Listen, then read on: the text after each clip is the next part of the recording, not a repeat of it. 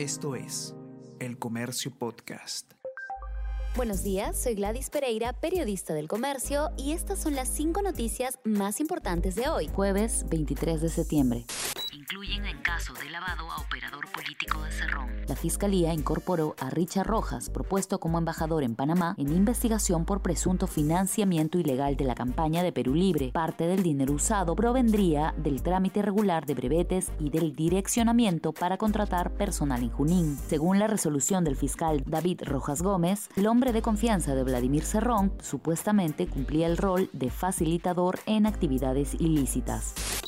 Cita al canciller para que detalle reunión de Castillo y Maduro. El presidente de la Comisión de Relaciones Exteriores, Ernesto Bustamante, anunció que citarán al canciller Óscar Maurtua para el martes 28 a fin de que explique los detalles de la reunión sostenida entre el presidente Pedro Castillo y Nicolás Maduro en México. Oposición cuestiona la falta de transparencia por diálogo que no figuraba en la agenda oficial sustento en 15 colegios privados. Indecopi detectó que un total de 15 colegios de Lima, Pasco, Cusco, Huánuco, Callao, Trujillo, Callao, La Libertad, Piura y Ayacucho cobraron un exceso de más de 2.900.000 soles en pensiones escolares correspondientes al año 2020. Se ha recomendado que se devuelvan importes por alumno que varían entre 45 y 940 soles.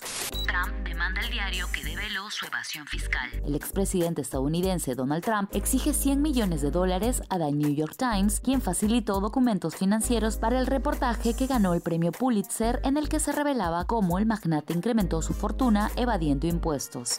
Perú enfrentará a Rumanía en noviembre en la siguiente fase de la Copa. La delegación peruana de tenis, que tiene a Juan Pablo Varillas como una de sus principales figuras, medirá fuerzas con su similar de Rumanía en noviembre por la siguiente fase de la Copa Davis. La representación nacional debe imponerse en esta llave para clasificar a los Qualifiers 2022, etapa en la que ya hay ocho nacionales con boleto seguro. Esto fue El Comercio Podcast.